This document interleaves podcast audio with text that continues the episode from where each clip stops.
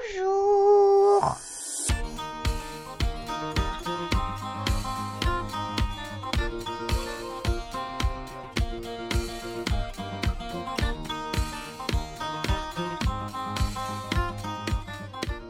Bonjour et bienvenue dans le seul podcast en France qui mêle humour et paternité. Comme vous le savez, ici on ne se prend pas au sérieux et comme dirait Jérémy, on n'est pas chez la matrescence ni pas patriarcat. Exactement. Mais néanmoins, on traite quand même de sujets importants avec des professionnels dans leur domaine. Et non, je ne parle pas de mes deux acolytes. Et non. Bienvenue à l'homme qui fait flatuler la France à base de kéfir et de kombucha, le docteur Julien Scandi. Salut Julien. Salut. Bonjour. Bonjour. Julien, tu es papa d'une petite fille, tu es gastro-entérologue, conférencier, auteur du livre incroyable Microbiote, que Vincent a lu bien évidemment. Ouais. Alors quoi de neuf docteur? Alors quoi de neuf? Euh, Alors c'est presque tout est vrai sauf le fait que je suis papa d'une Ah. petite fille, je suis papa d'un petit garçon. Ah bah voilà, Ah, il me semble bien. Tu as, tu as mal fait tes recherches, Flo. je me suis trompé. Autant pour moi. voilà, c'est pas grave. Tout le reste est vrai par contre. ok. Euh, Julien, donc tu vis dans une région que j'adore hein, personnellement, autant pour l'aligo et la truffade que pour le tripou. D'ailleurs, est-ce que le régime auvergnat est aussi sain que le régime méditerranéen? Alors ça dépend de de, de quel côté on se place, mais visiblement vu qu'on va parler pas mal de microbiote, je pense qu'il Voilà. vaut mieux rester sur un bon régime méditerranéen et laisser le régime auvergnat pour les, les, les fins de semaine et les week-ends, c'est quand même un peu plus rigolo que le régime méditerranéen. Ok. Allez, ça marche. De temps en temps. Et surtout quand il fait froid, dans les stations de ski, etc. Oui, voilà. euh, Là, ouais. c'est pas mal, ouais. une bonne truffade quand même. euh, Ah, ça tient encore. Exactement. Les présentations étant faites, moi je vous propose de commencer par le jeu de Floun, le, Alors- le nouveau jeu, le petit icebreaker. Attends, je reviens Oui. juste sur le dernier épisode, juste une petite correction Ah. par rapport à l'épisode précédent avec Kevin, le, sapeur-pompier. Et oui. Oui. Alors, petite ou grosse erreur de ma part, je vous laisserai juge. Ah. J'attribuais une question qu'on a d'ailleurs toujours pas compris à un culte savant, et en fait, elle n'était pas du tout de lui. Donc, euh, désolé, un culte savant. On t'envoie deux passes euh, Hellfest pour se faire pardonner. Tu devrais les recevoir bientôt. De ta poche, par contre. hein. C'est sûrement sous peu. Elles n'arrivent pas, c'est qu'elles se sont perdues en route. quoi. Et non, je, du coup, je dirais pas de qui était la question incompréhensible euh, afin de ne pas afficher euh, notre auditeur. C'était Rafou. Oui, c'était Rafou. Rafou, on t'embrasse. Mhm. Voilà, c'est tout. Alors, euh, avant de commencer, comme je disais, on va commencer par un, un petit icebreaker. Est-ce que tu te sens en jambes, Julien et Vincent, Jérémy? Vous êtes prêts? Allez, vas-y. Ouais, Allez, je suis chaud patate.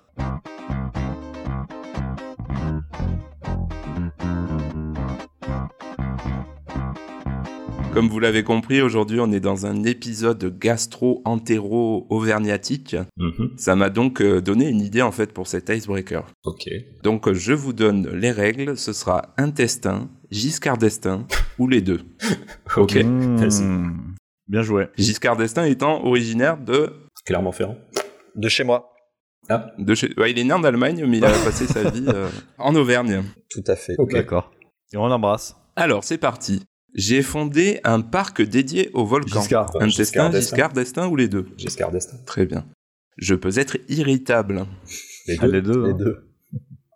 Je pense bien aussi. Le régime auvergnat est le secret de ma longévité. Ah, Mm. bah, les deux, du coup, maintenant. Je dirais plus Giscard, mais Ouais, Ah, mhm. possible. hein. Ah oui, bah non, c'est... Oui. Il n'y a pas de bonne ou mauvaise réponse de toute façon. Je suis considéré comme un cerveau. Euh, bon, Pas mal intestin. ouais. ça fait réfléchir. Elle fait réfléchir, effectivement. Je n'ai pas le monopole du cœur, Ah, c'est Giscard. Quoique. ouais. effectivement, mais Bah, euh, Julien, t'as ouais. peut-être quelque chose à dire sur ça je, je pense que Ouais, les- c'est les tout deux- est lié. les- je pense qu'on peut accepter les deux. Hein. Ouais, je pense aussi. Les intestins sont partout. Je suis composé de milliards de bactéries. Attention, il y a un piège. Ah, les deux. Ah, les deux. Mhm. Les deux actuellement, euh, je pense pas que Giscard soit toujours composé de bactéries, mais bon, Ah, c'était ça le piège. Mais il doit bien en avoir quelques-unes quand même. Ah bah oui, quand même. à voir. Et enfin, au revoir. Ah, Giscard. Ah oui, bah oui. Voilà. Bravo. Merci.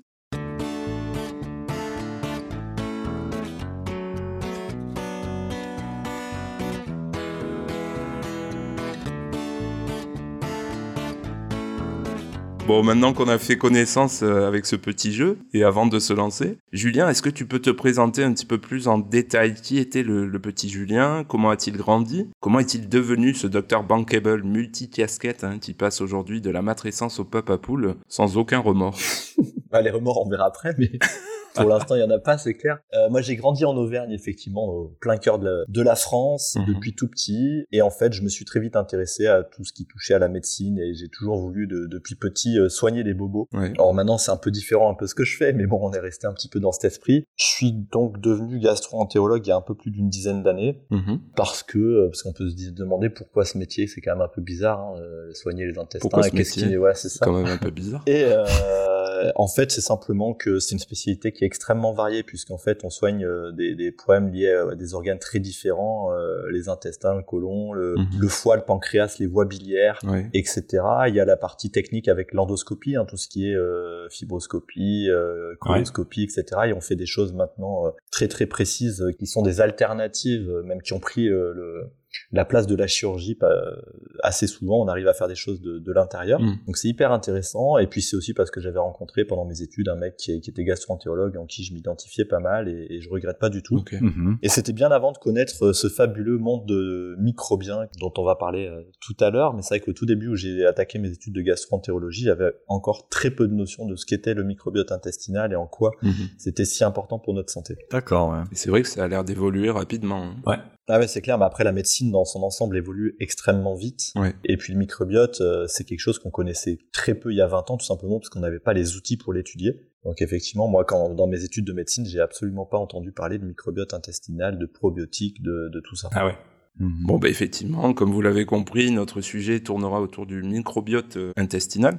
Et d'ailleurs, Julien, j'ai lu ton livre, hein, Incroyable microbiote, aux éditions Le Duc, que Vincent n'a pas lu apparemment. Ah ben non. Et avant tout, moi, je, je, je tenais à te féliciter sur ton travail et surtout aussi sur celui de l'illustratrice. Euh, On parle pas souvent, Vincent, des, des illustrateurs et des illustratrices. Oh, J'essaye, hein, des fois. Alice Varocco, Tout à fait. Qui me permet en tout cas de lire un livre avec des images. Et ça, c'est important pour moi, même à 36 ans aujourd'hui. Pour moi aussi, hein. Euh, Exactement. Et ça me tenait à cœur d'avoir beaucoup d'illustrations pour rendre la lecture vraiment agréable.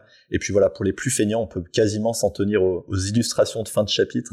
Oui, c'est ça. On comprend mieux aussi avec des schémas. et tout ça, hein. Exactement. Oui. Ça permet de, de faire passer les messages, de mieux faire comprendre et puis de faire passer un peu d'humour. C'est vrai que souvent les, les dessins sont bien pour ça aussi. C'est ça. On remercie Alice Varocco, toulousaine. Ouais, on l'embrasse. Donc plus sérieusement, voilà, le ton du livre, comme tu le dis, il est très sympa, c'est assez accessible. Ceci étant dit, hein, on a posé le cadre, je vais tenter d'expliquer à nos auditeurs et nos auditrices ce qu'est le microbiote intestinal et Julien, je te laisserai évidemment corriger. Chez Papa Poule, il faut qu'on vulgarise au maximum, hein, parce qu'on n'est pas suivi par, euh, par les lampadaires les plus éclairés de la rue, on va dire. N'importe quoi. On embrasse euh, tous les gens sur le Discord qui nous suivent et on leur fait des gros bisous. Donc le microbiote euh, intestinal, c'est un truc important, abrité euh, dans des organes qui sont tout aussi importants et qui est composé de tout un tas de trucs importants comme les bactéries par exemple. Et en fait, ce microbiote intestinal, il va un peu régir notre santé, hein, Julien, tout au long de la vie, à commencer par la naissance, avec l'importance des 1000 premiers jours de vie dont on a souvent parlé ici. Tu parles d'ailleurs dans ton livre d'une seconde naissance. Donc est-ce que c'est ça euh, C'est une bonne définition? Ouais, Moi, je vais te laisser la main. Non, c'est exactement ça. Effectivement, le microbiote, en fait, c'est un écosystème microbien, effectivement, fait de bactéries. Mais il n'y a pas que des bactéries. Il y a des levures, des champignons, des virus, des parasites. Mhm. Et c'est cette communauté faite de milliers de milliards de ces micro-organismes qu'on appelle microbiote. Et ces microbiotes, on en a partout en nous. On en a sur la peau, on en a dans notre bouche, les femmes en ont dans leur vagin. Et en fait, tous ces microbiotes sont euh, communiquent un peu entre eux. Mais le plus important, c'est le microbiote intestinal, tout simplement parce que Ouais. dans les intestins, notamment dans le gros intestin, dans le côlon, c'est là où il y a le plus de micro-organismes. On considère que c'est 40 à 50 000 milliards Ah oui. de bactéries dans le gros intestin. Et si on Mhm. prend un gramme de caca, en gros, il y a 100 milliards de bactéries. Donc c'est plus que d'êtres humains sur Terre. Ouais. Et les études montrent jour après jour que ce microbiote intestinal euh, joue un rôle majeur dans le fait qu'on soit en bonne santé ou qu'on devienne malade ou même que la maladie s'aggrave ou qu'elle s'améliore, etc. Mhm. Il y a vraiment euh, un rôle majeur, un impact très important du microbiote intestinal en particulier sur la santé en général en fait.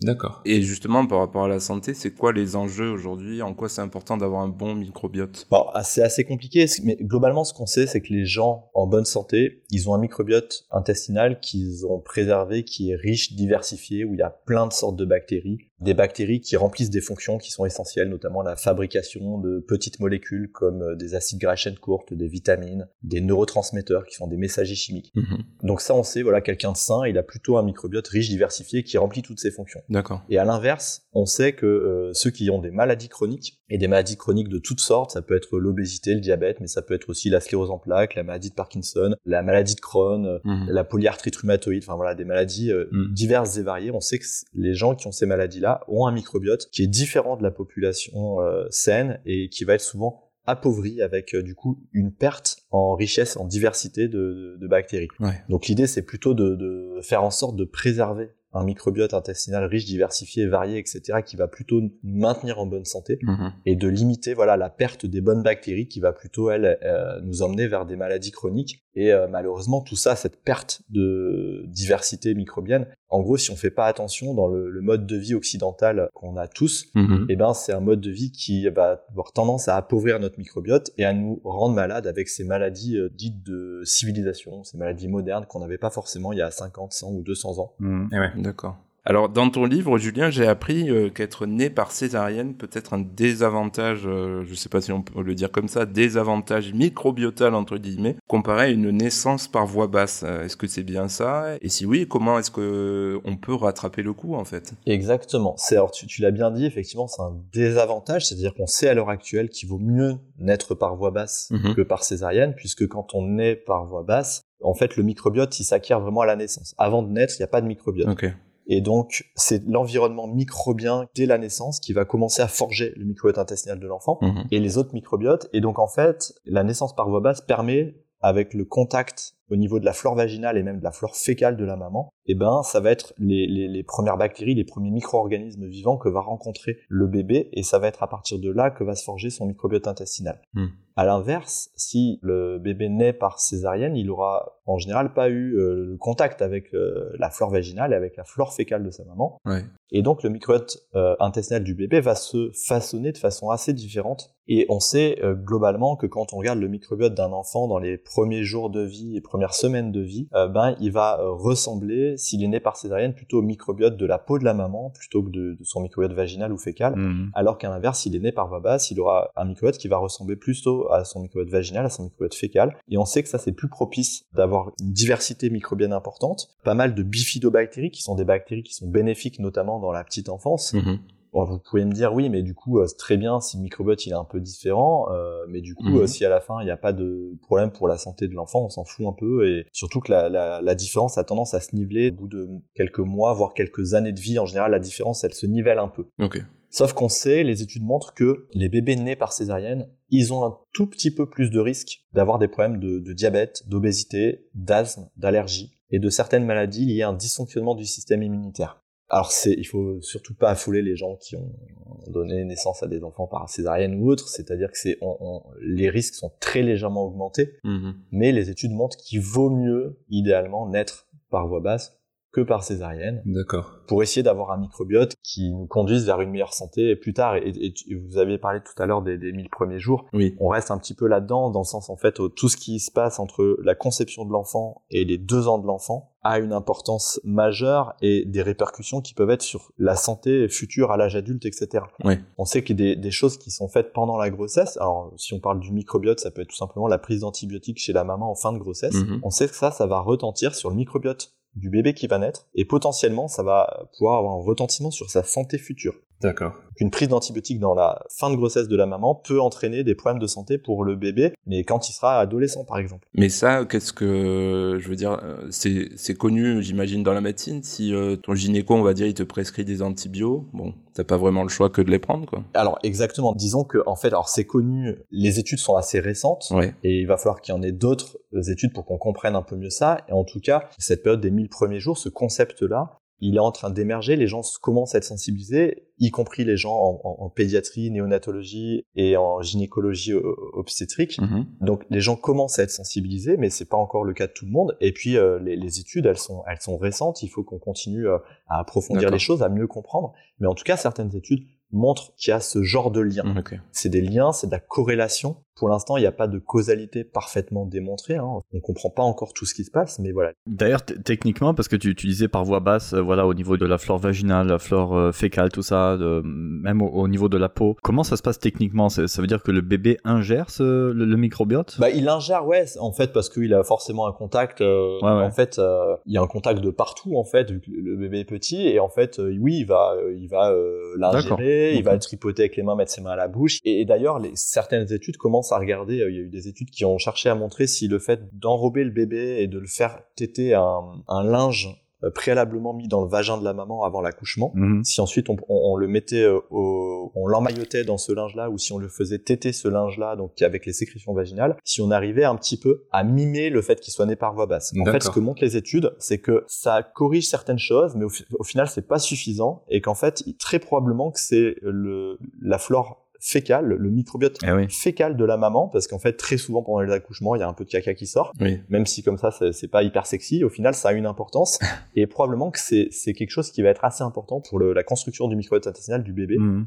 Et euh, du coup, ces fragilités potentielles là dont tu parles, avec euh, donc un microbiote qui serait appauvri, qui mènerait à des maladies donc chroniques, ça serait vraiment plus des dans le futur des maladies chroniques ou ça peut être euh, je sais pas des, des, rhumes, des bronchiolites, des choses comme ça? Parce que j'ai un peu le, le contre-exemple ouais, la sinusite pour moi ouais. J'ai un peu des contre-exemples avec mes, mes enfants, parce que mon fils qui est né par voie basse et ma fille qui est née euh, par césarienne, ben mon fils a, été beaucoup plus malade euh, quand il était petit, quoi, de la, de la crèche à, à la maternelle, quoi, mm. par rapport à ma fille. Euh, en, fait, c'est ça qui est important vraiment se rendre compte, c'est que des contre-exemples, on en aura tous des tonnes, puisqu'en fait, c'est des, moi, ce que je parle, c'est des augmentations de, en moyenne, 10 à 20% d'un risque. D'accord. Donc, en fait, c'est pas du, vraiment, c'est pas du simple au triple, c'est pas tout noir, tout blanc, et effectivement, il y aura, il y aura euh, des enfants qui seront nés par voie basse, qui auront été allaités, qui auront pas pris d'antibiotiques, et puis qui vont avoir un problème de santé à l'adolescence, mmh. et des enfants qui seront nés par euh, césarienne, qui n'auront pas été allaités, qui auront pris des antibiotiques dans la petite enfance, qui seront plutôt en bonne forme à l'âge adulte, et heureusement. Okay. Mais par contre, quand on prend sur 100 euh, 000 enfants, mmh. et eh ben, les études montrent que il vaut mieux être né par voie basse, avoir été allaité et ne pas avoir pris d'antibiotiques dans la petite enfance.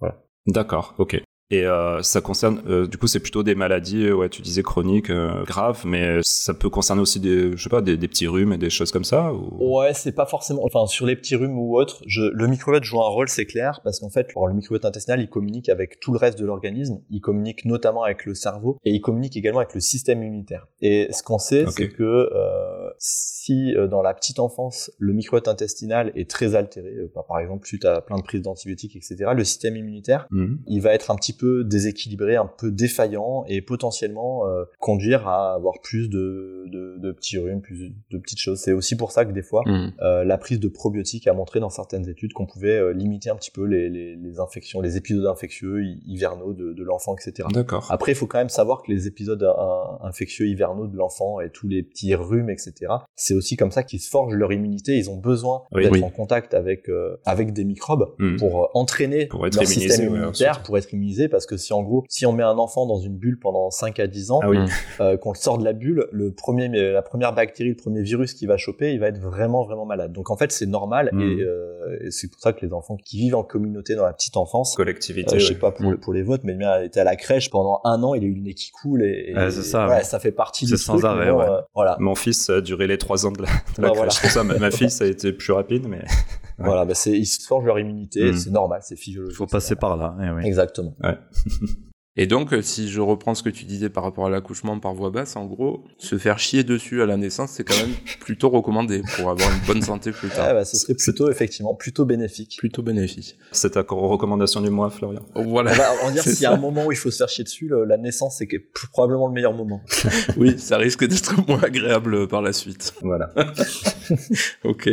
Euh, oui, Jérémy, vas-y. Ouais, en, revanche, j'ai entendu que pour euh, compenser, enfin, si par exemple il est né par césarienne, euh, compenser en lui faisant ingérer euh, a posteriori de la matière fécale de la mère, c'est pas conseillé ou c'est très encadré ou c'est. Ah. Alors ça, c'est en fait, y a... ne faites pas du tout ça chez vous, ça ne se fait à l'heure actuelle, oui. ça ne se fait pas, mais il y a une première étude euh, qui a été faite, je crois que chez 7 ou 8 enfants, hein, donc c'est vraiment de 7 ou 8 bébés où ils ont fait mhm. effectivement ingérer lors du premier repas, à la première tétée une solution, euh, enfin en fait quelques euh, Ah oui, une gouttes, en solution, gros, de, de matière fécale de la maman. Mm. Et ce qu'ils ont montré, c'est qu'en fait, le bébé, avec en ayant juste ingéré une goutte ou deux des selles de la maman lors du premier repas, s'il regarde le, le microbiote intestinal du bébé à plusieurs semaines et plusieurs mois, eh ben, il retrouve pas de différence avec le microbiote intestinal d'un bébé né par voie basse, Ah, alors que c'était des Ah bébés ouais. qui étaient nés par césarienne.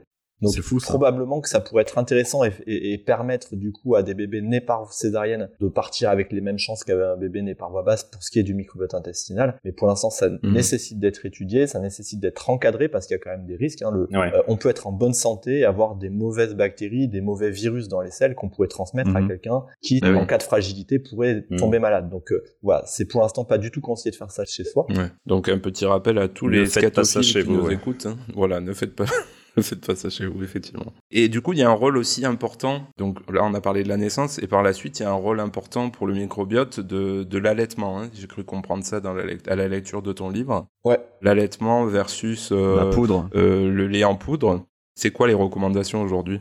Si on parle de recommandations, c'est plutôt l'allaitement. hein. Le- L'OMS, les sociétés savantes Mhm. de, de pédiatrie, etc., recommandent l'allaitement le plus longtemps possible, idéalement. L'OMS dit six Mhm. mois, idéalement. Six mois, ouais. Ce serait bien, on va dire, faire un minimum 3 à 4 mois, c'est là où il y a le plus d'impact sur la santé de l'enfant. Ouais. Mhm. Après, chacun fait ce qu'il peut. L'allaitement, c'est quelque chose qui reste euh, parfois très difficile, Oui. mais les recommandations seraient plutôt un allaitement. Et là, si on regarde au niveau du microbiote intestinal de l'enfant, après le mode d'accouchement, Mhm. la deuxième chose qui a le plus d'impact sur le microbiote de l'enfant, c'est effectivement si l'enfant est allaité ou non. Mhm. D'accord. Et là, on retrouve encore ce, ce- ces, ces bifidobactéries, hein, ces petites bactéries euh, bénéfiques. C'est très rigolo, mais dans le, en fait, bon, le lait maternel a plein d'avantages puisqu'en fait, il s'adapte au bébé. Il va pas être, euh, il a, la composition du lait maternel va pas être la même pour un bébé de, de 4 mois que pour un bébé qui vient de naître, Ouais. puisque la composition vraiment s'adapte en termes de euh, protéines, euh, lipides, glucides. La maman transmet également des anticorps maternels qui vont l'aider à se défendre, etc. Et Mhm. également, ce qu'il y a dans le lait maternel, c'est vraiment une spécificité de l'espèce humaine, c'est ce qu'on appelle des oligosaccharides du lait maternel. C'est qu'en fait, c'est une sorte de, de sucre assez complexe que le bébé ne va pas digérer.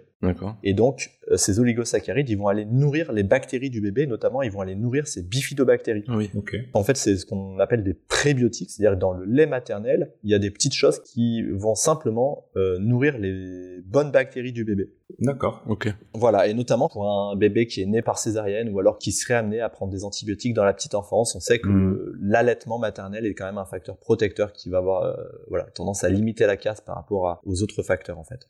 Ok.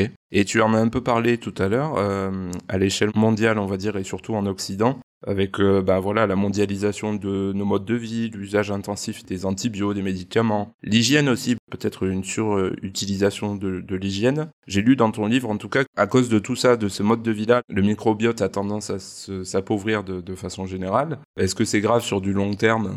Ouais, ouais, effectivement, bah, ce que je disais un petit peu tout à l'heure, c'est que notre, notre mode de vie n'est pas favorable au, au maintien de la biodiversité. Alors, euh, en général, hein, on parle beaucoup de la biodiversité Ouais. sur la Terre, on parle de, de toutes les espèces végétales et les espèces animales qui s'éteignent chaque année, etc.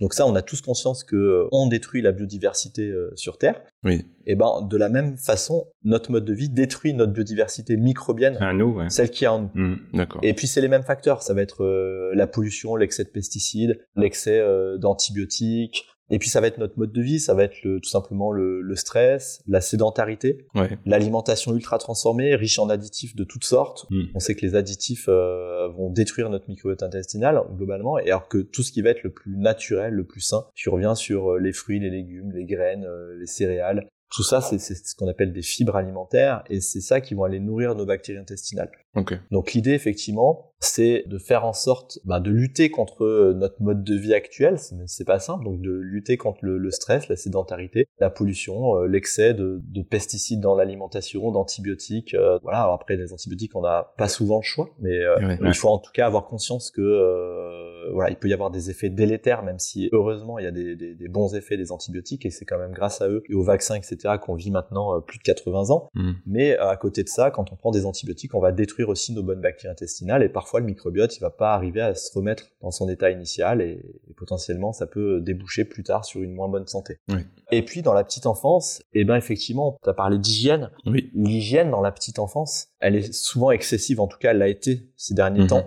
On a eu tendance à vouloir trop protéger les bébés, à les maintenir dans une bulle stérile, à boire des biberons euh, stériles, d'eau stérile, de ne pas les laisser mettre des trucs à la bouche. Et là, on se rend compte, et surtout quand on regarde le microbiote intestinal, les enfants qui ont le, meilleur microbiote intestinal, ceux qui vivent à la campagne, qui mettent les mains dans le potager, qui caressent leurs chiens, le, des, des, mmh. chevaux, qui, mangent les fourmis, qui exactement en fait le, bébé c'est pas pour rien. Alors il y a, y a, plein de raisons pour lesquelles ils mettent des choses dans la bouche. Mmh. Il faut quand même surveiller ce qu'ils mettent dans la bouche. Mais globalement c'est aussi ça qui va faire en sorte qu'ils vont euh, enrichir leur microbiote intestinal. Et eh également leur système immunitaire. Et on, revient sur le fait de voilà d'éviter de laisser les, les, enfants, notamment dans leurs mille premiers jours, en tout cas dans leurs premières années de vie, dans une bulle stérile. Ça c'est c'est mauvais pour leur mmh. microbiote, c'est mauvais pour leur système immunitaire et c'est mauvais pour leur leur, leur mmh. santé euh, maintenant et leur santé plus tard. On sait que les, les enfants qui vivent dans un milieu euh, urbain euh, un peu plus stérile, etc., font plus de problèmes d'asthme et d'allergie par exemple que des enfants qui vivent à la mmh. campagne et qui tripotent plein de choses et qui sont plus entourés de microbes en fait.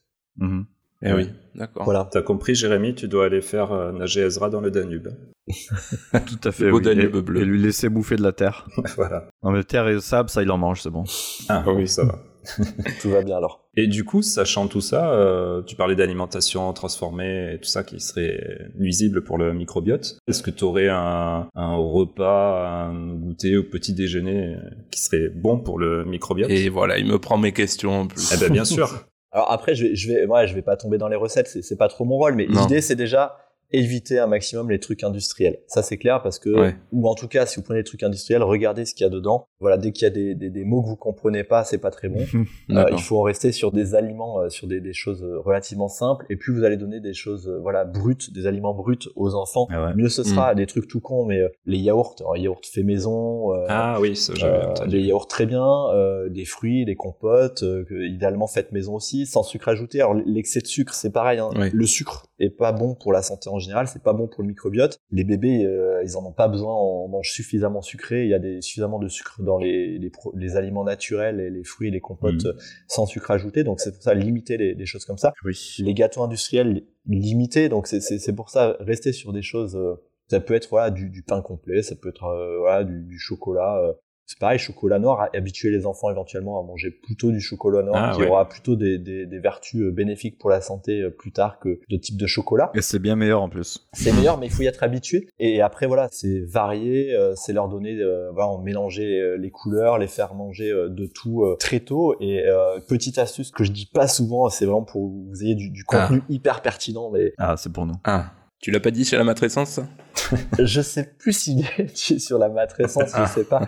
Petite astuce pour, en fait, parler-leur très très tôt euh, du fait qu'ils ont plein de bons microbes, plein de bonnes petites bactéries dans leurs ah. intestins et qu'il faut qu'ils les nourrissent. D'accord. Si, ouais, tu l'as dit. Je m'en souviens. Je l'ai dit ça. Bon, mais je, le redis parce pour ceux, pour ceux qui n'écoutent que votre podcast et pas celui de la matrescence. Mhm. C'est les meilleurs. Comme ça, ils auront également la petite astuce, mais c'est voilà de les faire de leur dire qu'en gros, s'ils mangent des, des aliments rouges euh, comme les betteraves, ils vont nourrir leurs petites bactéries rouges. S'ils mangent des petits euh, mmh. des aliments verts comme le brocoli, ils vont aller nourrir leurs petites bactéries vertes. Ah, ouais. Et ça, ça va être franchement, s'ils si, comprennent très tôt qu'ils ont des bonnes petites bactéries dans leurs intestins et qu'il faut qu'ils les nourrissent aussi, et eh ben des fois ils mmh. sont tentés de quand même d'aller euh, manger quelque chose qui spontanément les leur donnait pas forcément envie. Et moi, j'avoue que ça marche assez bien. D'accord, ouais, bonne astuce.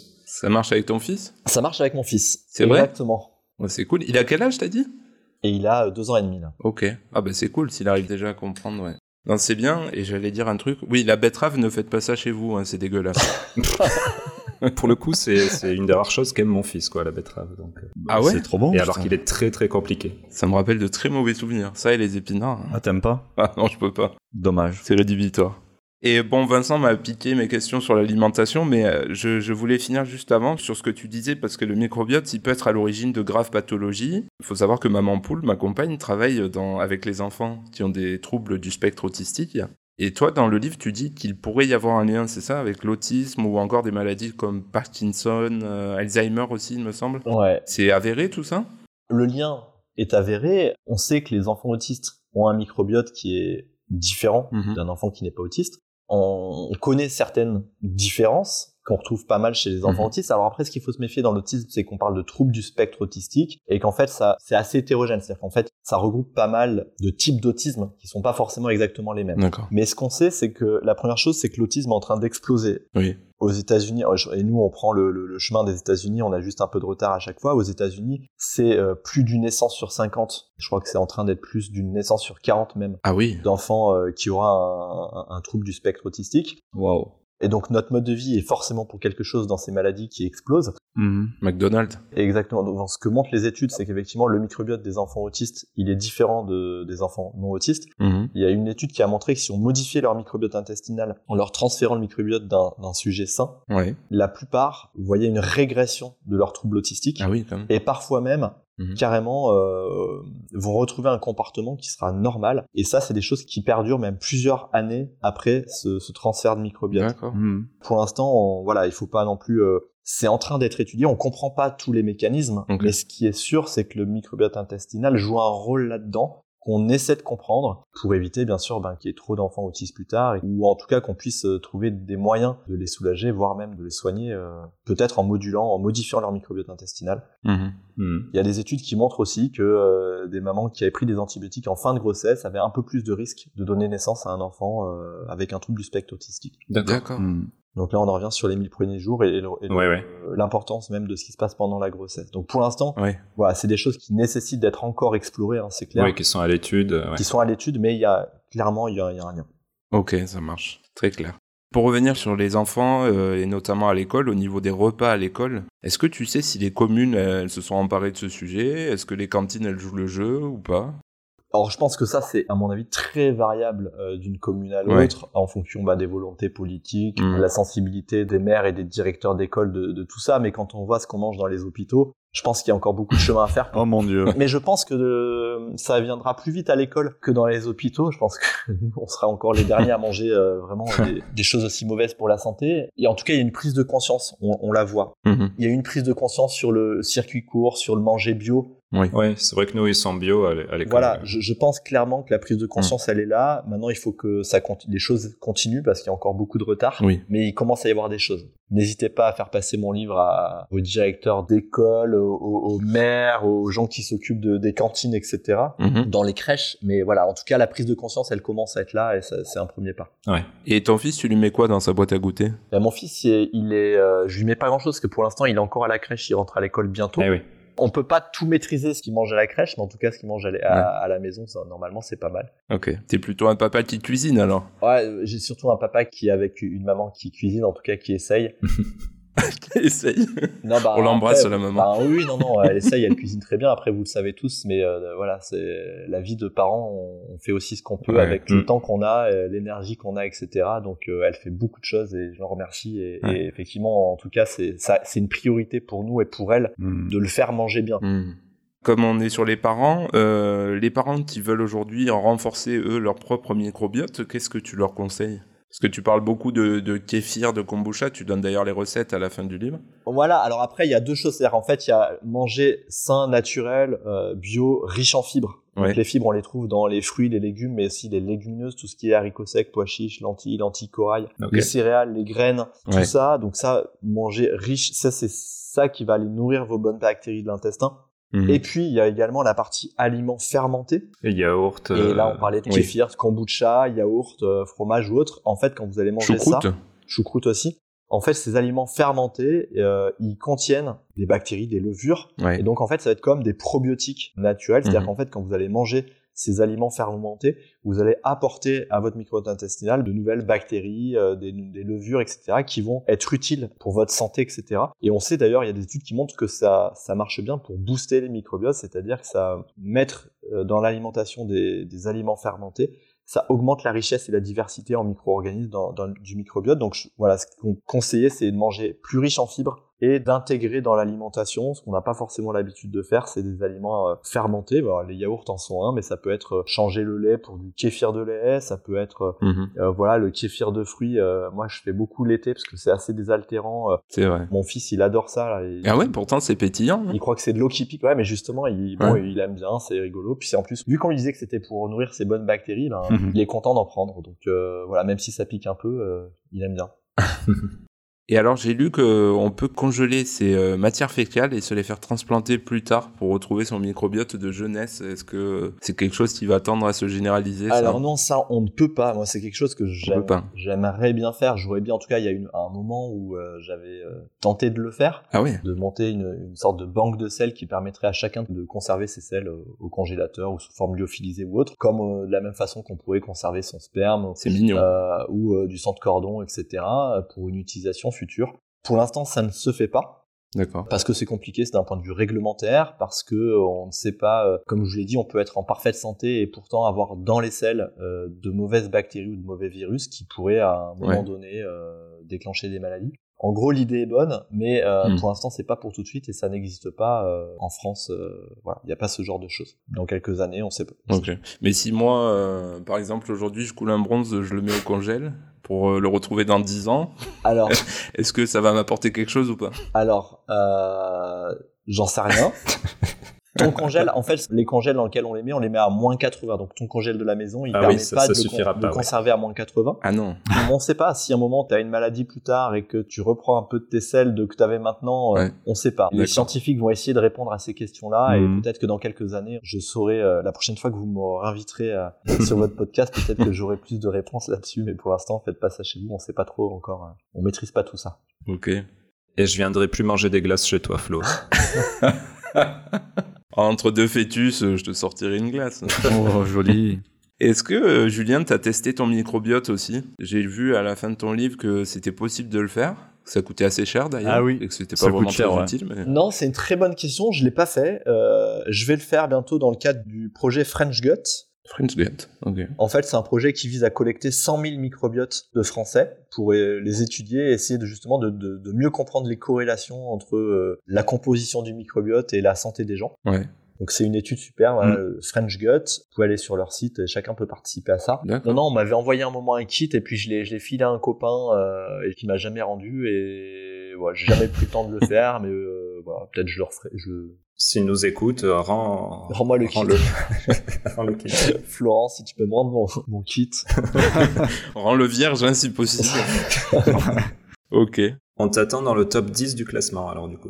Ah oui. Exactement. Sinon, je, la- je le laisserai anonyme parce que euh, Et en tout cas, tu as un point commun avec Jérémy, euh, notre troisième larron. Tu es un fan des inconnus. Dans ton livre, j'ai j'ai vu pas mal de références aux inconnus. Ah, un bon gars. Comment différencier le bon du mauvais microbiote?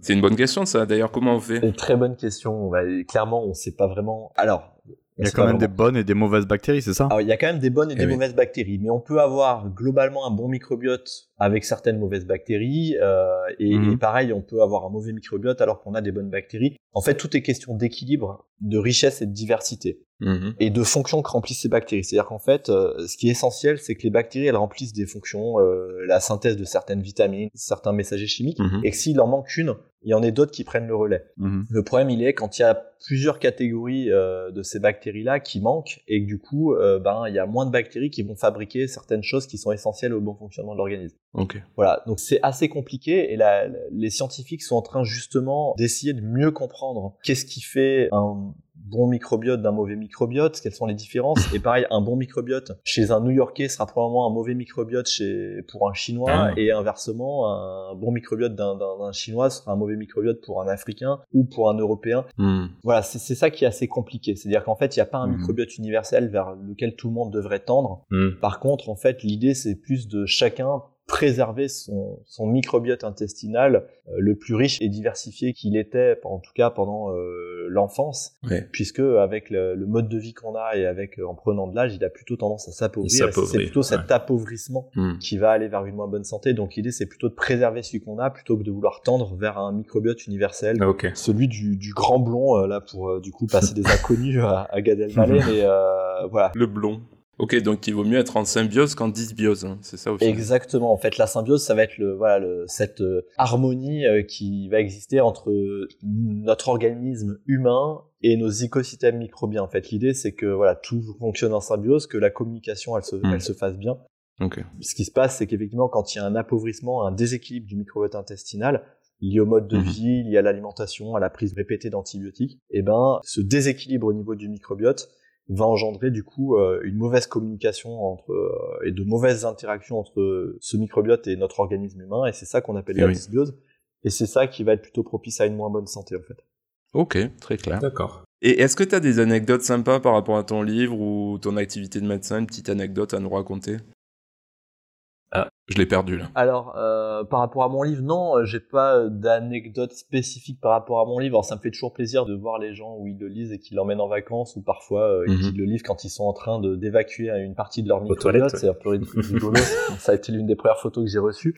Ah oui. D'anecdotes rigolotes, non, il y a, non, une, c'est pas vraiment euh, une anecdote très rigolote, mais je suis un des experts en France de ce qu'on appelle la transplantation de microbiote fécal. Mhm. Ça consiste à soigner quelqu'un en transférant les selles Mhm. de quelqu'un de sain Ça c'est pour les pathologies lourdes. Hein, c'est ça, ça, c'est pour alors c'est pour une seule pathologie pour l'instant Ouais. dans pratique courante en France, c'est une l'infection à une bactérie qu'on appelle Clostridium difficile. Voilà. Donc c'est uniquement dans le cadre de cette infection là qu'on est amené à faire ça euh, dans certains centres qui sont en général des CHU, hein. il y a une dizaine de centres en France, pas plus où on peut faire ça. Hmm. Et à un moment euh, j'ai été amené à soigner une femme qui avait malheureusement cette infection à, à Clostridium difficile Mhm. et en fait, à l'époque, on n'avait pas de banque de sel locale. Euh, maintenant, je tourne avec quelques donneurs euh, qui sont des sujets sains et qui donnent régulièrement, à qui on analyse régulièrement le microbiote. D'accord. Et voilà, il y a une, une personne à qui on, on a fait ça. C'était rigolo parce que le donneur, c'était son ex-conjoint. Et donc, j'ai fait une consultation avec euh, la patiente, son conjoint et son ex-conjoint qui était son, le donneur de sel.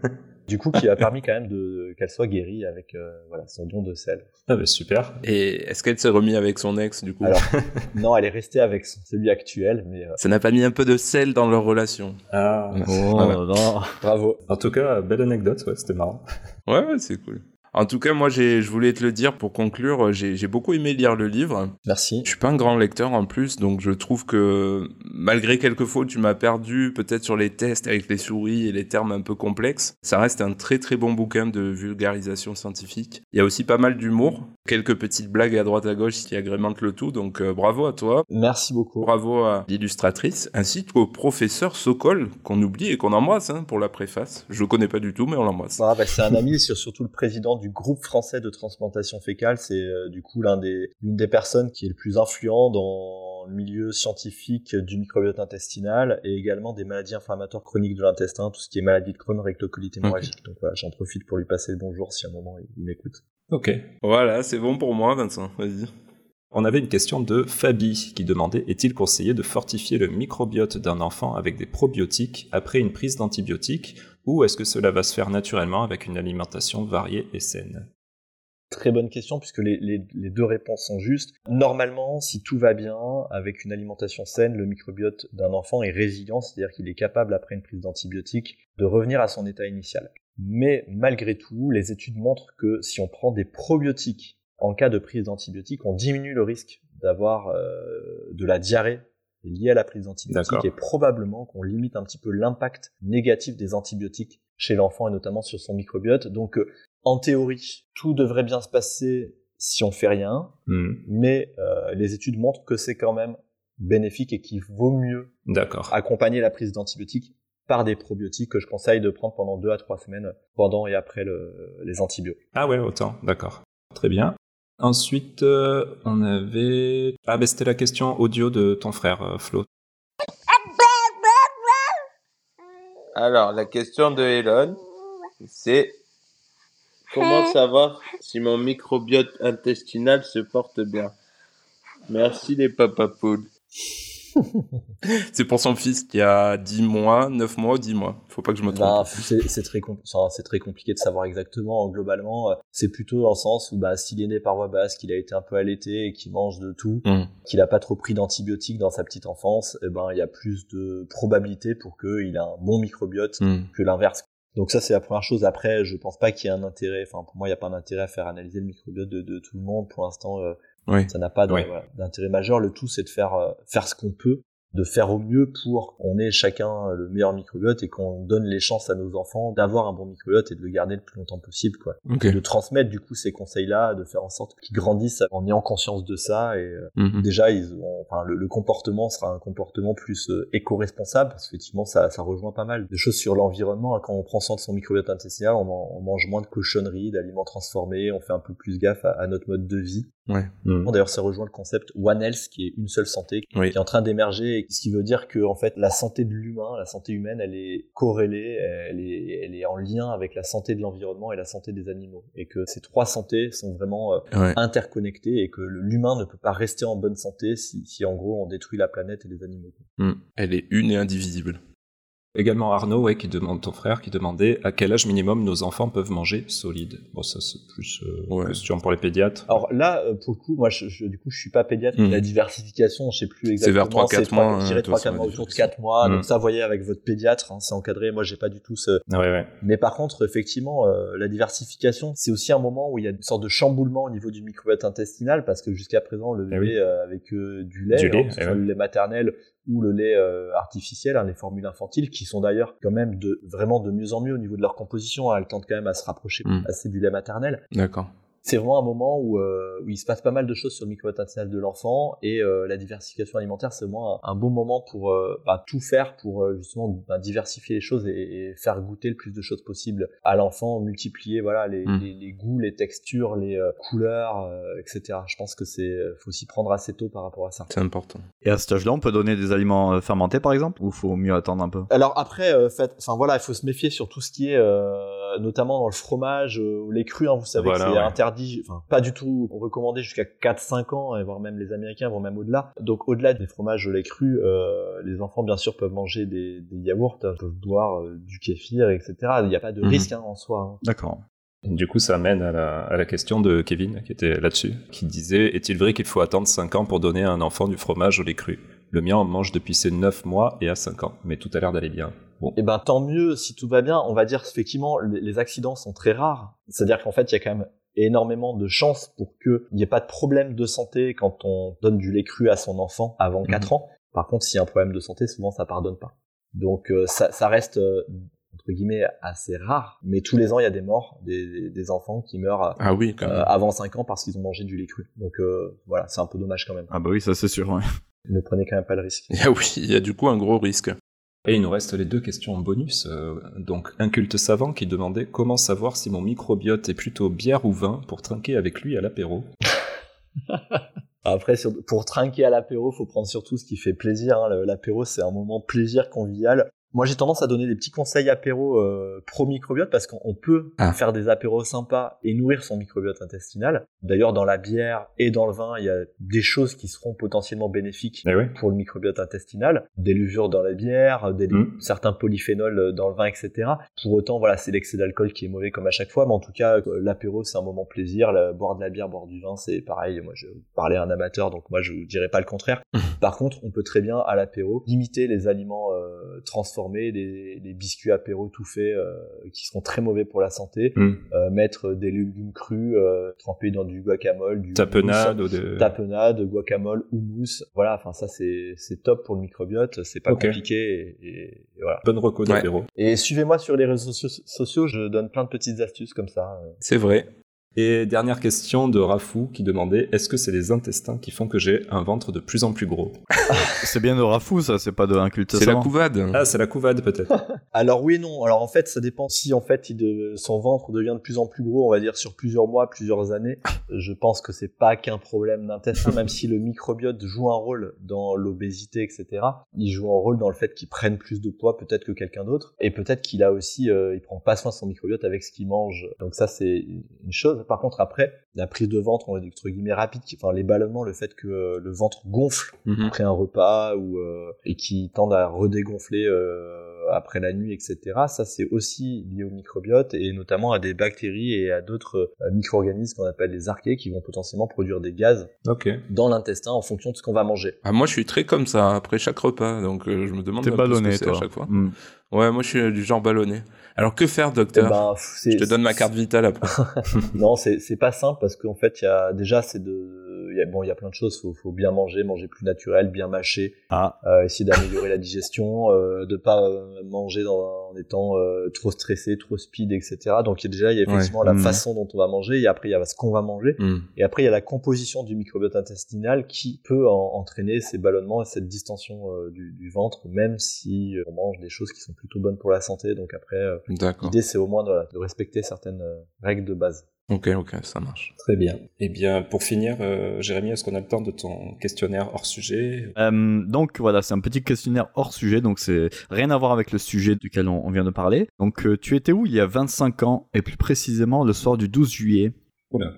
Euh, le Petit indice. Il est là, pas très foot. hein. Là, ouais, là, ouais, ouais, non, là, non, si, si, là. bah, j'étais, je l'avais, je l'avais, hein. J'étais en Italie et j'ai Oh, vu, oh. euh, j'ai vu la finale Candy. de Rivoli chez un ancien ami qui était mon correspondant à l'époque euh, à côté Ah de oui. Turin. Voilà, donc je- j'embrasse toute la, la famille d'Alessio euh, chez qui j'étais. euh. Ciao à tutti. Ciao, un bacio. Donc euh, t'es originaire de Clermont. Et ouais, tout à fait. Et t'as jamais voulu partir. J'ai fait six mois à Lyon pendant mes études. Ça m'a pas mal traversé l'esprit de partir de Clermont. Ah ouais. Mais au final, on est bien à Clermont. hein. Les gens qui vivent, euh, les, les Clermontois, les Auvergnats Mhm. globalement, aiment bien rester parce que bah, Mhm. voilà, on a une belle qualité de vie quand même. Donc, euh, non, non, je suis très bien ici. Mais du coup, euh, t'es déjà allé au festival du court métrage Oui, oui, alors, bien sûr, j'y vais pas à chaque fois, mais euh, C'est le, c'est le deuxième festival euh, de films en France. eh oui. exactement. Ah ouais. J'y vais de temps en temps. Ma mère y est déjà allée parce qu'elle travaille dans, dans le cinéma avant. Mais ce qu'elle aimait pas, c'est que c'était en février. Ah, Ah, moins on chaud. se caille un peu. Et euh, clairement, en février, c'est moins bien que Cannes euh, en été, quoi. et sur ta page copain d'avant, j'ai vu que tu aimes le- les sports mécaniques et la musculation, un peu comme Vincent. Alors, la- Ah. ma, ma- ma page copain d'avant, c'est vraiment de copains euh, de, copains de très avant parce qu'en fait, j'ai Ouais, pas dû retourner fait 15 en ans. 2000, ça. Non, mais alors, ça fait bien longtemps que je fais plus de musculation, mais par contre, les sports mécaniques, non, je reste assez euh, passionné Ah ouais. Formule 1 Non, j'ai fait, j'ai- Formule j'ai 2. fait beaucoup de motocross dans mon enfance, euh, adolescence, Ok. Hmm. et après j'ai fait un peu de piste. Euh, c'est des trucs que je partage avec mon papa. Mhm. Puis maintenant, je me suis mis sur euh, des sports un peu plus dans les airs, euh, chute libre, parapente, tout ça. Et puis en fait, tout Ah ça, c'était avant que je sois papa, Eh bien oui. sûr, parce que depuis, je fais Bien un sûr. petit peu de foot en salle avec les amis de temps en temps le dimanche, mais j'ai du mal à. re- Je sais pas vous, mais moi, Ah, c'est Ah, c'est plus compliqué. Quand on a un, ça va. Quand on a deux, Ah, c'est fini. deux, oui, clairement. c'est. Ah bah vous me rassurez parce que le, le Ouais, deuxième ouais. est, est en route, je me disais que j'allais Ah. j'allais me remotiver à faire du sport. Mais... Ouais, non, là, là, c'est mort, là. hein. Attends quelques années. Ah, voilà.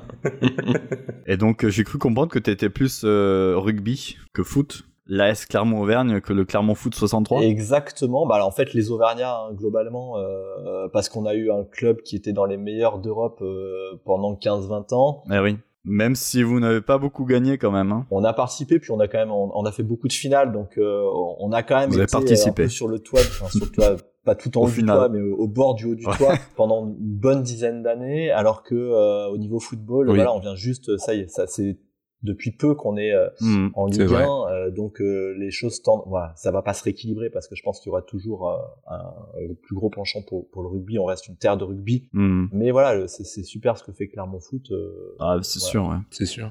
Et pour finir, donc, qui a la meilleure offre en fibre entre Orange, SFR et Free? Ah, j'ai pas comparé euh, récemment. euh, Oh. je pense que c'est forcément euh, à la meilleure offre. Ah, donc rapport qualité-prix. Je pense que si on regarde pas le prix, Orange doit être pas mal, mais si on regarde le prix, euh, Free, ça doit. Je pense que c'est, c'est, ils ont tous des offres. euh, faut regarder. Je pense qu'il faut, faut surtout les prendre euh, quand ils font une promo. Et après, un an plus tard, faut changer. C'est surtout ça le- l'idée. C'est l'astuce. Pourquoi cette question, Jérémy? Oui, je sais pas Bah, Merci pour cette réponse très sérieuse, mais c'était une blague par rapport aux fibres, mais... euh, Ah, punaise, mais en fait, j'ai pas été habitué parce que d- depuis le début, il y avait, euh, il y avait pas du tout d'humour, donc je m'attendais vraiment à quelque chose de très sérieux. non, désolé. Donc, donc, donc du coup, Oh plutôt non. les oranges, alors c'est ça. Hein. Ah oui, bien joué. Je t'ai bien rattrapé. Ah là là, merci à notre Raphaël Nezrahi à nous. quoi. Ouais, la gênance incarnée. C'est qui? Bon, ben merci Julien. Qu'est-ce qu'on peut te souhaiter, docteur Julien Scandi, pour la suite?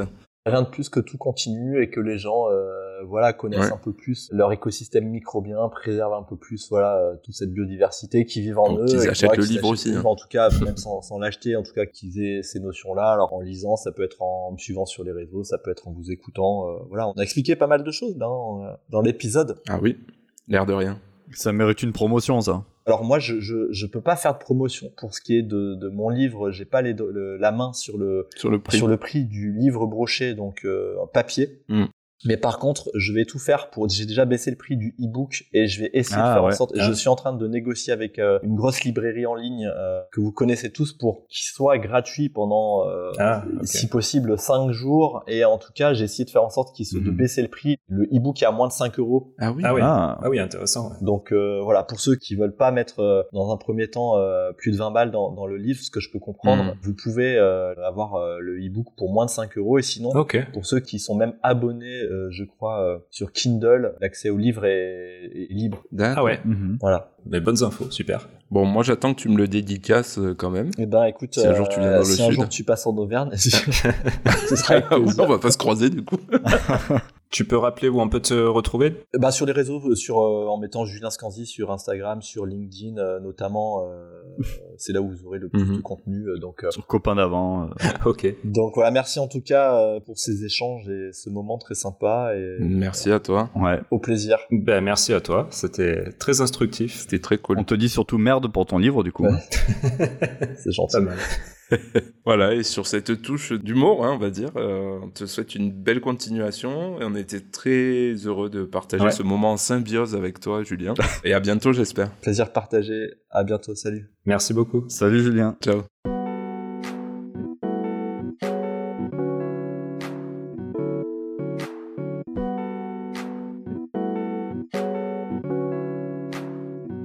Bon, allez les gars, on passe aux recommandations Allez, je me lance. Donc aujourd'hui, je vais vous parler de Adolescente. C'est un film documentaire dans lequel on va suivre deux ados, Oh. Emma et Anaïs, durant 5 ans, de la fin du collège à juste après le bac. Emma et Anaïs, en fait, ce sont deux amies depuis le début du collège. Donc elles habitent Brive, une petite ville proche de Limoges. Il y en a une qui Ah vient oui. d'un milieu un peu bobo, aisé, on va dire, et l'autre d'un milieu beaucoup plus modeste.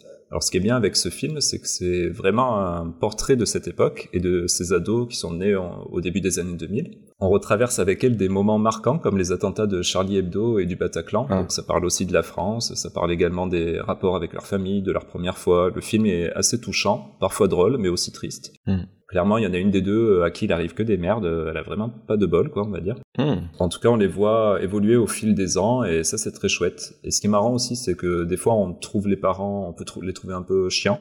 Comme tous les parents. Ouais, et en- mais en se mettant un peu à leur place, euh, je me dis que j'ai vraiment pas hâte euh, que mes enfants soient ados dans quelques années. quoi. Mais t'es fou, quoi. Ah, c'est sûr, ça, ça donne pas Des envie. fois, ça fait un peu peur. Moi, j'ai hâte. Vous êtes en quatrième? Les profs, on n'est personne pour vous dire si vous allez réussir votre vie ou pas. Moi, j'en sais rien ce que vous allez être dans 10 ans. Je crois qu'à partir de maintenant, je vais commencer une liste de ce que je veux réaliser. Mais moi, j'aime. Putain, mais moi, c'est des rêves fous, moi, que j'ai. J'ai juste peur de ne pas réussir ce que j'entreprends. Je sais pas, c'est parce qu'on n'a pas tous un talent. hein. Et là, t'as envie de pleurer. Quand tu vois ta note, t'as envie de pleurer. Enfin, mec, quand je suis stressée, j'arrive plus à rien. Donc, si tu veux faire ça et que j'ai zéro à cause de toi, ça va aller. Moi, franchement, c'est la pire année de ma vie. Et tu seras encore plus jolie si tu perdais un peu de poids. Il m'a largué par téléphone et même les filles elles l'ont dit c'est irrespectueux. Pour toi c'est à quel âge l'âge idéal pour en faire pour la première fois N'importe quel âge, hein, à vrai dire.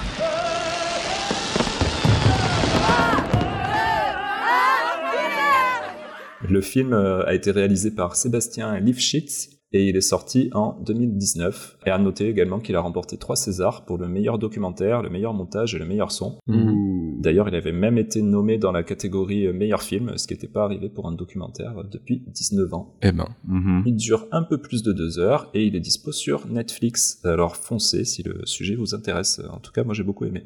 ok. Allez Jérémy, toi t'as une reco aussi? Eh oui, donc euh, Guten Art Gorilla. Vous connaissez Non, vous connaissez pas. Bon, Non. c'est- en- en- Bonne nuit, petit gorille Oui, exactement. Bonne nuit, petit gorille. Tu connais? Non, mais je sais parler C'est un allemand. livre. bah voilà, mais, non, mais ça existe aussi en France. hein. Donc c'est un livre illustré par euh, Peggy Ratman. Donc tu la connais sûrement, Vincent.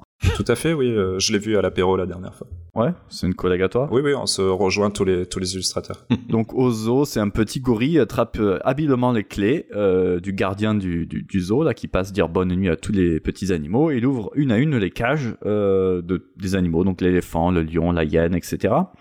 Et ils se retrouvent tous chez le gardien du zoo pour faire dodo. Donc c'est un petit livre très sympa, il n'y a pas de dialogue, c'est juste des bulles avec marqué bonne nuit, donc euh, en allemand Guten Nacht à chaque fois. D'accord. Pour endormir les enfants, c'est pas mal, puisque des- c'est assez sombre comme dessin. Quoi? Et les images sont belles. Voilà, ça coûte 15 euros. D'accord. Sponsorisé par Brigitte Bardot. C'est ça. Très bien. Brigitte qu'on embrasse. Eh bien, merci pour cette Merci, information. J'ai Jérémy. pas compris le, pourquoi les, les dessins ils sont sombres, alors du coup c'est mieux pour endormir les enfants? Parce que c'est sombre, c'est pas super euh, éclairé. Enfin, Ah oui, tu vas pas les, les éveiller avec des, du rose fluo, des trucs comme ça. C'est- la nuit, il y a la lune, c'est assez très, très pastel, très. Tu vas pas euh, les exciter. Ok, ok, Ah. je comprends mieux. Parce que d'habitude, quand tu ouvres un livre, t'es ébloui. Sieben Art, Guten Art. Sylvain Art, Ah. Guten Art. Et en français, c'est Bonne nuit, petit gorille, alors, c'est ça? Euh, c'est ça, ouais. Très bien, merci beaucoup. De rien beaucoup. Et toi, Florian? Alors les amis, ça ne vous a pas échappé, notre société évolue, les mœurs aussi, quoique pas pour tout le monde encore. Aujourd'hui, une famille peut être euh, monoparentale, homoparentale, hétéroparentale, recomposée, etc. Oui. Pourquoi il nous parle de ça, lui, vous demanderez-vous? Eh bien, parce que j'ai découvert un nouveau jeu, un nouveau jeu des sept familles. Hein et celui-ci est inclusif et a le mérite, on va dire, de dépoussiérer les anciens modèles de ce jeu de cartes iconique. Le jeu des sept familles d'aujourd'hui par Yako Cards, il vient un peu casser les stéréotypes, il est à la fois ludique et éducatif, et permettra aussi de créer du dialogue et de générer des sujets de discussion autour de la diversité lors de vos parties de cartes endiablées. Ça se joue à partir de 6 ans, et petit bonus sympa, il y a des mots aussi en anglais. Ah, Donc la grand-mère, vous aurez... euh, Brian is in the grandma, kitchen. granny, Granny. je sais pas. voilà, donc vous aurez à chaque fois la traduction du français à l'anglais. Ça fait bien de travailler les langues pour les Ah oui. petits à partir de 6 ans. Une bilingue. Et du coup, chaque famille est différente et tout, et au niveau de Oui. quand tu joues, c'est pas trop le, le bordel pour demander. euh, Tu sais ce que tu dois demander, tu vois? Est-ce que tu sais si dans l'autre famille c'est deux papas ou des choses comme ça? Les règles doivent varier du coup parce que effectivement chaque famille me semble différente. Euh, Ouais. Je n'ai pas la chance d'y avoir joué. Ah, d'accord. Oh, il Après, recommande c'est- quelque chose sans l'avoir utilisé, j'y crois pas. j'y crois pas. Mon dieu. Mon Dieu. Si la personne de Yako Cards, Yako Cards, j'ai oublié de le citer, euh, veut m'en envoyer un exemplaire, il y a pas de souci. Ah, mais j'y j'y crois pas. J'y jouerai avec plaisir. Du coup, tu recommandes quelque chose que tu connais pas. C'est ça. Ça a bien évolué, Papa Poule. Attends, j'ai pas fini. Attention, si mamie est trop euh, old school et qu'elle pense que ce jeu est contre nature, en... mieux vaut ne pas jouer avec elle. Sauf si tu veux toucher l'héritage plus vite. Ce jeu est à retrouver sur le site yakocards.com pour la modique somme de 12,90€ et il est également disponible chez les revendeurs que vous pourrez localiser sur leur site, hein. que vous soyez d'ailleurs en France, en Belgique, en Espagne ou au Canada. Voilà. Et ben, vous pourrez aller vous renseigner sur le site parce que Florian pourra pas répondre à vos questions vu qu'il a pas joué. C'est ça. Envoyez-moi le jeu, je le testerai. Ok, bravo. Et alors ça, c'est- c'était la première fois que tu nous faisais euh, une recommandation d'un truc que tu connais pas. c'est- beau, hein Ouais, ouais, c'est... J'aime bien l'idée. Eh ben allez, on va passer au quiz maintenant alors.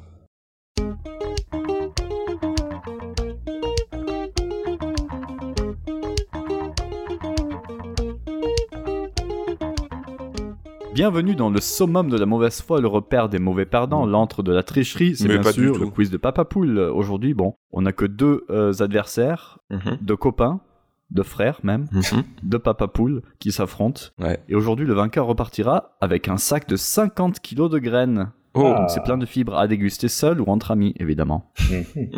voilà, donc vous êtes bien prêts, les amis? On est prêt Oui, oui. Ça faisait longtemps qu'il n'y avait pas eu un, un duel. Ouais, c'est clair. Eh oui, c'est l'heure du, du, du, du duel. Vous avez sûrement vu passer cette news, évidemment. Jane Birkin nous a quittés il y a quelques jours. Eh oui, hier. Et comment s'appellent ces trois filles? Euh, Oh alors, hop, pétard. Charlotte. Charlotte, ouais, euh, il y a la chanteuse aussi. euh, Donc un point, Isia Non, c'est pas Isia. Non, euh... un point pour Florian déjà? Ouais. Ah oui, c'est un point par fille, d'accord. Eh oui, euh, J'en aurais que deux, j'ai pas le troisième, mais... bah, l'autre c'est laquelle? Lou c'est Doyon. quoi? Lou Lou Doyon. Lou Ah, je l'ai Ah, dit bah, avant. voilà. Bah non, il a dit avant. Oh non Ah non, c'est Florian encore. hein. Ah oui, Quoi? quand même. Attends, j'ai dit Loudoyon avant, mais vous déconnez, il dit juste le prénom en plus. Mais tu l'as dit, tu l'as dit quand? J'ai pas entendu. hein. J'ai dit Loudoyon juste avant. Non. Mais bien Aïe sûr aïe que aïe si. aïe, c'est compliqué. Bah, malheureusement, on peut pas, on peut pas réécouter. Hein. Donc, point pour moi. Ouais, bah ok, bah encore le plein pour Florian, alors que je dis avant. On l'entendra. Non, ça va, donne-lui, c'est beau. Bon allez, je le donne à Vincent. C'est c'est n'importe quoi le, le comptage des points, mais bon. Oui. Et la troisième, c'est qui? Je sais pas. Bah, ça personne ne sait. Elle est inconnue, ouais. Ah, C'est Kate Barry. Ok. Ah, elle est... mais elle est décédée, je crois. hein. Exactement, et oui. Donc Kate Barry est la fille, deuxième question, que Jane Birkin a eue avec John Barry. C'est un célèbre compositeur de musique et de Ah, film. Pouvez-vous oui. me citer la franchise qui l'a rendu célèbre? Euh, Universal. Hein? La franchise universelle. La, fr- la franchise de film. C'est parce que c'est une franchise. Universal. Qu'est-ce qu'il a fait, John Barry? C'était dans les années 60 à 80. La Warner. Ah, dans les années 60 Alien La Warner Bros. Non, bah non, c'est plus récent, je suis bête. Non, non, Ah, non. c'est les années 80 Alien, j'ai des bêtises. Ah, c'est ça une franchise? Eh oui. Euh. C'est une série de... Euh, Jurassic Park. Les Dents de la Mer? Non, ça c'était. euh, Non. Retour vers le futur. Non, c'est- c'est c'est avant, c'est un peu plus vieux. Star c'est- Wars. c'est- Mais ça continue toujours, il y a toujours des films euh, Des films d'Hitchcock de cette franchise. C'est pas Star Wars, donc. 63, non. 63. Le, le thème est Et très toujours- très connu. C'est un des, Star- des thèmes de, de- de films les plus connus. La planète des singes. Star Trek? Non. Oh là. Ah, donne un indice, un indice Bah, de c'est plus. c'est un truc d'espion. Ouais, Ah, James Bond, euh, James James Bond. Bond. Ah, je l'ai dit, je l'ai dit, je l'ai dit, je l'ai dit. Oh. Ouais, du coup, comme euh, Florian euh, gueulait, j'ai pas entendu Vincent, mais je crois qu'il parlait derrière toi. Ah, sérieux? Ouais, mais c'est bon. Ouais, non, mais je, je le donne à Vincent. J'ai dit OSS en premier. Mais oui, il a dit OSS, moi j'ai dit James Bond. Eh oui, donc James Bond, donc le, le thème euh, connu de James Bond, c'est lui. Il a aussi écrit la musique pour Out of Africa, Danse avec les loups, ou encore Amicalement Vôtre. Donc il est quand même assez Ah connu, oui. tu vois. Danse avec les avec Kevin. Je savais pas qui c'était, mais, mais voilà. Donc il a eu un enfant avec euh, Birkin. Ok. Donc il y a 2-1 pour Vincent. Aïe aïe à Florian. Ça barde pour tes fesses, tes petites Envoie, fesses là, toutes rouges. Dans le film de Serge Gainsbourg, Je t'aime, moi non plus, dans lequel Jane Birkin fricote avec deux homosexuels, quelle est la réplique culte? C'est- L'important, c'est pas le le lequel tu trou par prends. lequel je te prends. Ah non, alors là, c'est bon. hein. Ah bah non. Je l'ai dit Bon, avant. moi j'aurais Ah bah plus non. dit c'était ben je suis un fille, merde alors. Ah oui, c'est vrai. Ah oui D'ailleurs vous, a- vous avez tout faux, c'était pas ça la réplique parce que je, je l'ai vu hier sur MyCanal. Je me suis enfin pas retapé le film mais j'ai trouvé la, la séquence. C'est le type qui dit ça. Ce qui compte, c'est pas par quel côté je te prends, Ah, Ok. c'est le fait qu'on se mélange. C'est un peu plus poétique. Ah, ok. On s'était euh, un peu fourvoyé. ok. Bon, Vincent, tu couperas tout ça, c'est gênant. Vous n'avez pas le point. Euh, donc, euh, nouvelle question. Quel acteur américain d'origine italienne de 83 ans est récemment devenu papa pour la quatrième fois d'un petit garçon nommé Robert De Niro. Roman? Avec sa copine de 54 ans, sa Oh. De Niro. Répète sur le début, je sais pas. euh, c'est Un un, américain Al Pacino. Oui, bon, Al Pacino, oui, bah oui. Ah, ouais, bon, ok. Euh, écoute la question aussi. Les questions sont trop longues. Qu'est-ce que le syndrome du nid vide? C'est après la perte d'un enfant? Pas exactement. Euh, Ah, c'est. Non, c'est. euh, Allez, Vincent, C'est quand tu tu, quand tu prépares, bah, tu prépares la chambre de l'enfant et qu'en fait, euh, tu as un- une fausse couche. Non, c'est après. C'est après. bah, tu fais le lit de l'enfant tous les jours? Oh là là. Non? C'est c'est quoi le nid C'est la maison avec toute la famille? Et donc le nid vide, c'est quoi? Ah, c'est quand l'enfant s'en va euh, Voilà, faire bravo. ses études. Ok. Voilà, ouais. le point pour Vincent. Il y a combien là? Il y a 3-2 pour Vincent. Aïe aïe aïe. Mhm. Quel sportif français, Ah, bon. licencié au Clermont Athlétisme Auvergne et ancien détenteur d'un record du Ouais, monde bon, vas-y, Flo. Ah, la Villénie. Voilà. Il est là. Eh oui, soit la perche, Vincent. Soit la questions de perche. perche. Oui, il aime la perche. Eh oui. Eh oui. Et qui l'a détrôné en 2020 Yannick Noah. Jean Galfione. Je sais pas. Un Suédois, vous l'avez pas Euh, Ikea. Mads Mikkelsen. Armand Duplantis. Ah oui. Eh oui, bah oui, bah non. Il est connu. 3-3 Oui, 3-3. Question double tranchant pour toi, Vincent. Il y a un rapport avec la parlotte, Comment s'appellent les habitants de Clermont? Les Clermontais? Les Clermontois. Les Clermontois Bon, le point à, Vincent quand même, parce que tu l'as dit, Florian. Bah oui, il est clairement toi. Les, les Ruténois. Il aurait dit. Ou les Clermont-Ferrandais. Non, mais euh, Florian qui, qui répond alors que j'ai dit que c'était une question Oui, pour Vincent. j'avais pas compris à double tranchant. J'avais pas compris que c'était que pour lui. Ça veut rien dire à double De tranchant. toute façon, je n'avais pas besoin d'un choix multiple. Tu suis pas, hein Allez, on va réviser un peu le, le système digestif. Oui. Donc chacun votre tour, citez-moi un organe ou une glande du système digestif. Donc tu commences, Vincent. L'intestin. Euh, sois un peu plus précis peut-être. Le gros intestin. Ok, Le pancréas. ok. Vincent, L'intestin grêle. allez vite. Ok, Florian. L'estomac. Ok, Vincent. Le foie. Ouais. Le côlon. Ok. La prostate. Oh non. Non eh bien. Ah, il aime bien se la faire par toucher. Contre, mais euh, par contre, Florian, tu dois en sortir un pour avoir le point là. Mais non, pourquoi il a perdu Il a commencé. Ah, c'est nul. Le rectum. Bravo. C'est vrai Et pourquoi la prostate, ça fait pas partie, le rectum, euh, oui Faut- Bon, je, je connais rien. Le système digestif, la prostate. Je sais pas. Ok. Il fait beaucoup de choses avec sa prostate. On veut pas savoir, Vincent. Bon, allez. Vincent, Oui. qu'est-ce qu'il y a le plus de fibres entre une cuillère de à soupe de beurre de cacahuète et 100 grammes de popcorn Ouh là là. Eh ben, le beurre de cacahuète. Eh bien non, c'est le popcorn. 14 grammes de fibres. Bien joué. Ah bon, ok. Le sucré ou le salé? Euh, peu importe, le popcorn, c'est super plein de fibres. Donc euh, le mieux, sans sel, sans sucre. Florian, qu'est-ce qu'il y a le plus de fibres entre Oui. une bavette et 100 grammes de pommes de terre? Et combien elle fait ta bavette? Ouais, C'est une bavette normale. de- Oh, bavette. Euh, pff, les pommes de terre. Bravo, tu t'es pas laissé euh, avoir? Non. T'es pas tombé dans le piège parce que la bavette, il y a pas de fibres. Et ouais. Et voilà, c'est ce que j'allais dire. Dans la viande, il n'y a pas spécialement de Bravo, fibres. bah bravo. Et voilà. Merci pour la question gratuite. Il y a combien là? 6-3 euh, 5-3 5-5. Hein? Ah, c'est bien ça. Mais à quel moment il y a 5-5 que J'ai 5-5. pris le large là Allez, Vincent. Qu'est-ce qu'il y a le plus de fibres entre 100 grammes de haricots rouges et 2 litres de jus d'orange? Ah, et 2 litres de jus d'orange. J'irai les haricots rouges quand même. Eh bravo. Eh oui, il y en a quand même un peu dans le jus d'orange, mais pas autant.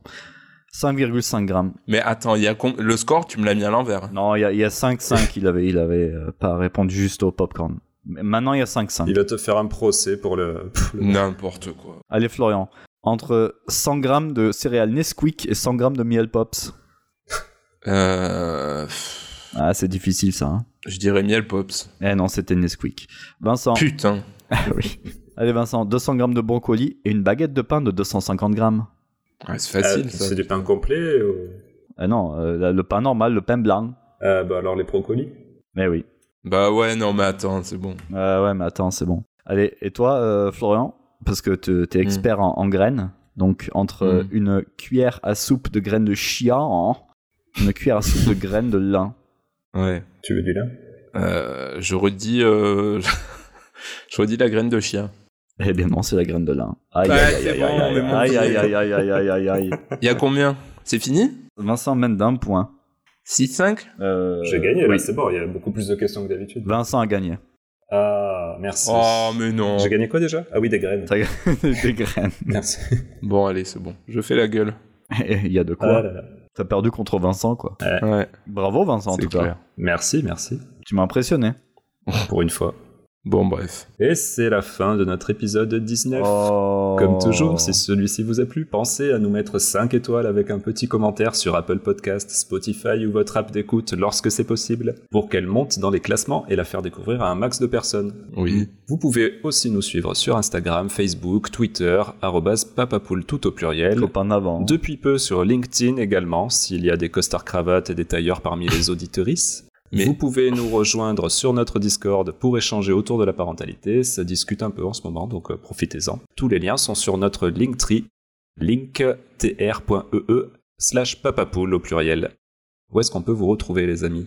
Alors, comme tu dis sur le LinkedIn, LinkedIn, Ah, oui. euh, ça marche quand même euh, plutôt pas Oui, mal. T'arrêtes pas de te foutre de notre gueule, mais euh, on est passé de 0 à 60 abonnés en une semaine. Et en fait, il y a quand même pas mal de podcasteurs qui sont présents sur le réseau. C'est un réseau où il y a beaucoup, beaucoup de partage. Donc, malgré euh, ce qu'en pense Vincent, euh, merci à vous. C'est très sympa d'être présent sur ce réseau. Donc, vous pouvez nous retrouver euh, sous Papa Poule. Et puis moi, euh, toujours pareil, sur Instagram. Ouais, moi aussi. Floun87. Et sur Copain d'avant. Très bien. Ah non. Et moi, vous, bah, vous pouvez me retrouver enchaîné dans la cave de Flo euh, à monter euh, épisode sur épisode de Papa Poule. S'il me libère un jour, je reprendrai peut-être mes petites BD sur Insta. Comme je te plains, pauvre Vincent. Arrobas petites comics Oh là et- là. et petitescomics.com. Pauvre Vincent. Allez, à bientôt pour un nouvel épisode. Ciao. À bientôt, À les bientôt. papas poules et les mamans poules. À bientôt. Ciao, ciao. Prenez soin de votre microbiote. Au, au, au revoir. Au revoir. À bientôt. Au revoir. Au revoir, à bientôt. Au revoir.